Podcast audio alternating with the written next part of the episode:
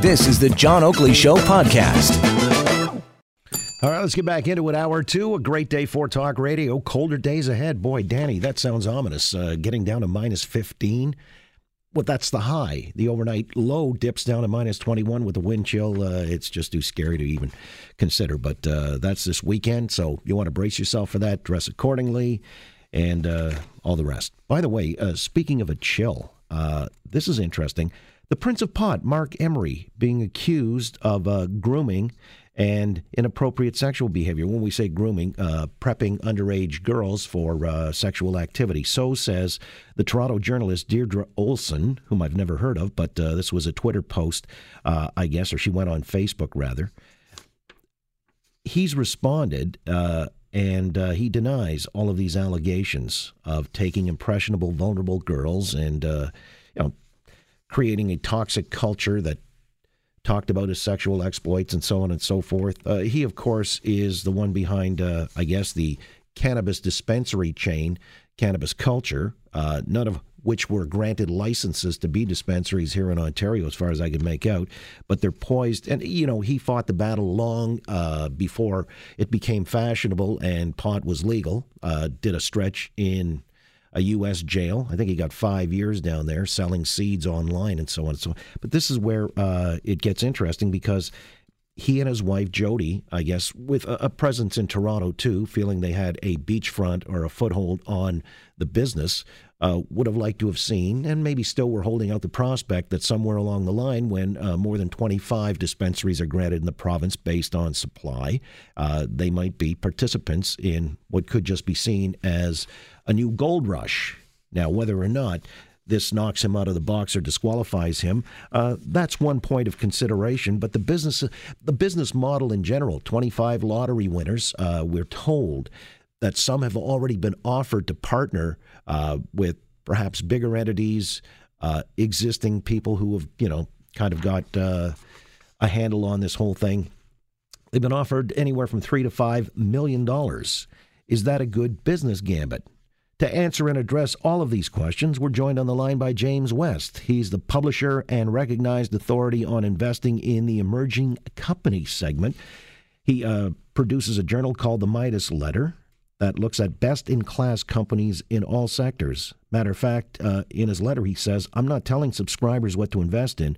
I'm telling you what I'm investing in, why I'm investing, and how I arrive at this determination. So, James West, let's get you here on the Oakley Show and uh, find out if you're invested in cannabis at all. James, good afternoon. Are you? Uh, that would be an understatement. I am very deeply invested in cannabis in so many ways. All right. Let's keep the personal out of this. All right. So, but it's legal now, so good for you. Uh, yeah, we couldn't have bragged about that just uh, a few short months back. But uh, so, what prompted you to that get in deeply into the cannabis industry? What do you see?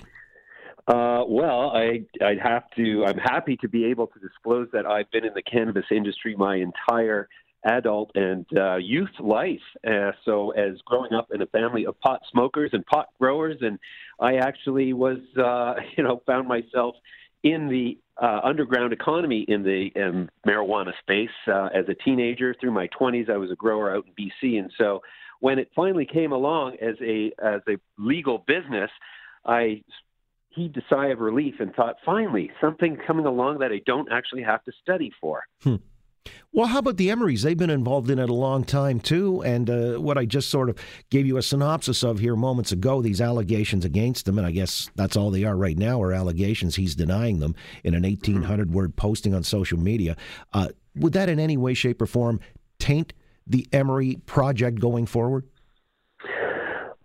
Well, you know, the issue of sexual, inappropriate sexual uh, behavior by anybody always has the unfortunate side effect of clouding whatever that individual's other accomplishments might be. And so I can't speak to uh, Mr. Emery's behavior. I, I didn't really know him that well personally.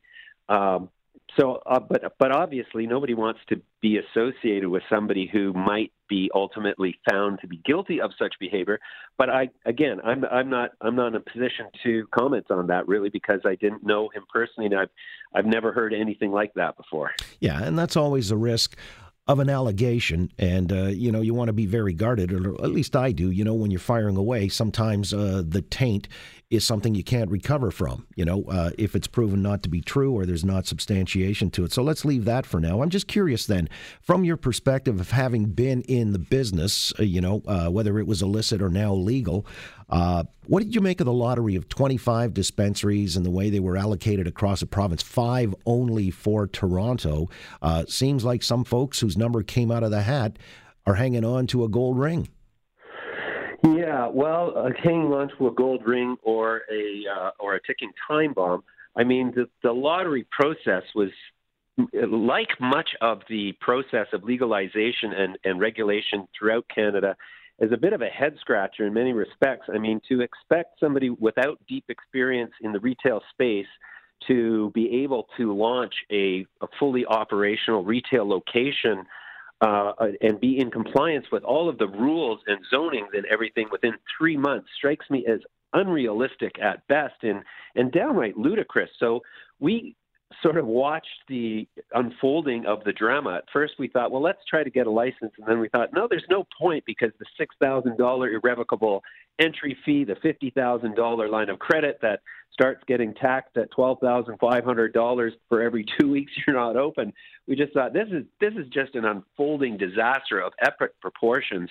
And in fact, uh, on, on Midas Letter, we've interviewed uh, two lottery winners now, and uh, you know, one gentleman was a an accomplished businessman, and so he's had a license in Brampton, and so you look at him and you say, okay, well, he's if anybody's going to do it, it's going to be somebody like this. But then the other the other uh, party was not uh, versed in business, was not experienced in retail or any aspect of business, and we thought, well, this is not this is not good. Um, so, and then we talked to a gentleman from a licensed producer who had made all kinds of arrangements and provisions and had actually optioned real estate in anticipation of being granted a license, only to find that the government of Ontario opted for this lottery process, which resulted in them being disqualified at this time with no date in the future disclosed for when they might be eligible to launch a store. So that whole process leaves us, you know, sort of shaking our heads.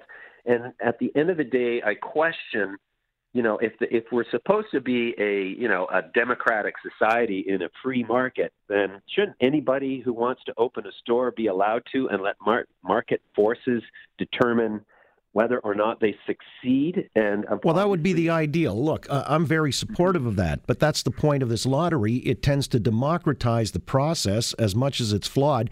Let's uh, really put the blame uh, where it lies, and that's the feds miscalculating the supply chain. It's created downstream problems, including the, the province that responds by saying, What the hell? We wanted dispensaries anywhere and everywhere that the people had the wherewithal to open one. But now we had to limit the first tranche. And if it had been, uh, you know, 25 licenses given out selectively to people in the industry, they would have been accused of playing favorites, picking winners and losers. Well, there's, there's no doubt about that.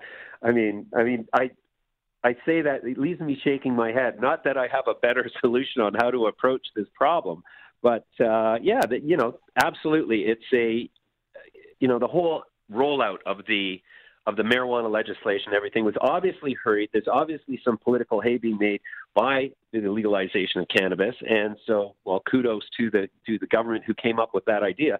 But uh, you know, it is it is it is a a new industry, or rather an old industry that's emerging from a long period of prohibition. And so obviously there's going to be a whole bunch of growing pains, and I don't think that there's any, you know, perfect formula. Uh, and the lottery process, yeah, it gave some people a shot at owning a pot store who probably never thought they'd be doing so. So, in in some respects, I guess it, it was okay. Yeah, it's kind of like a grub stake. You know, uh, the people who find the gold aren't necessarily the ones who are always coming away with the riches because things happen. Like, let me ask you, uh, consolidation or partnering with some of these lottery winners, as I said at the outset, offers have been forthcoming, anywhere from three to five million, I was told, and that was just in the aftermath. I don't know if that scale has changed, if there have been more offers to, because two thirds of the lottery winners are individuals, many of whom, as you cited, have no experience or business being in the business. How important then would consolidation or partnering be? Well, the key to successfully launching any retail location, in part at least, is access to capital and retail experience. So I would I would think, and in fact, we did hear from our, our guest earlier today on uh, who was with Indiva Corporation, the LP I mentioned, that they were actively in discussion to partner with lottery winners because they had the money, they had the know-how, they have the product, and they were willing to put capital forward to partner with this lottery winner to you know to get their product into the market. So uh, in many respects, I think that that will be the default way most of these 25 lottery winners actually succeed. If they do succeed, will be by partnering with existing cannabis uh, enterprises, especially publicly traded ones that have access to capital on Bay Street. By the way, how important is a head start? It could be about eight months, even longer, maybe a year. Uh, if you've got that kind of a, a toehold, is that critical? well, it's you have to have your store open by April 1st, according to the lottery rules. And if right. you don't, then you're fined $12,500. And then again, in 15 days after that, is my understanding. Uh, Another 12.5. Yeah. So you know they don't really have the luxury of of the time frame that would normally take to properly site and develop a retail strategy at a location. So that again, like even even a, an established retail giant, I mean, even a Starbucks location takes six months to open, but by the time they start from when they start construction, so that's that's again, you know, where you kind of look at the rules of the of the lottery and you you think, well, is it actually a, a you know nirvana from heaven, or is it actually just a ticking time bomb? I heard somebody's trying to uh, partner up with Second Cup, you know, use that storefront and. Uh make that the marijuana dispensary if it's in a, a primo location. Smart move. Yeah, well, part, well, Second Cup made the announcement of an intention to enter into the cannabis space several months ago, uh, and it had the anticipated effect of, uh, bringing a rise in their share price. And so, you know, there were a number of companies that followed suit. Uh, you know, making announcements indicating an interest in the cannabis space, and it had an uplifting effect on their share price. So, uh, you know, whether Second Cup is is sincerely planning to convert coffee shop locations into cannabis retail locations, I would think they'd be open to that, especially in stores that might not be doing so much coffee sales if they're close to a Starbucks or something. But uh, yeah, it could be a smart move for sure. Yeah, especially if they've got uh, a location that's uh, rather enviable with only five in Toronto, five uh, dispensary lottery uh, winners so far. you know, yeah. somebody's got, uh, yeah, they've got yeah. the uh, hammer insofar as that's concerned. Listen, I got to let you run, but I appreciate your uh, weighing in on this and thoughts from the lottery of last week. James West, the CEO and host of Midas Letter Live. Thanks so much for your time, James. Thank you. You got it. Thanks for listening to the John Oakley Show podcast. Be sure to rate, review, and subscribe for free at Apple Podcasts, Google Podcasts, and anywhere else you get your on demand audio.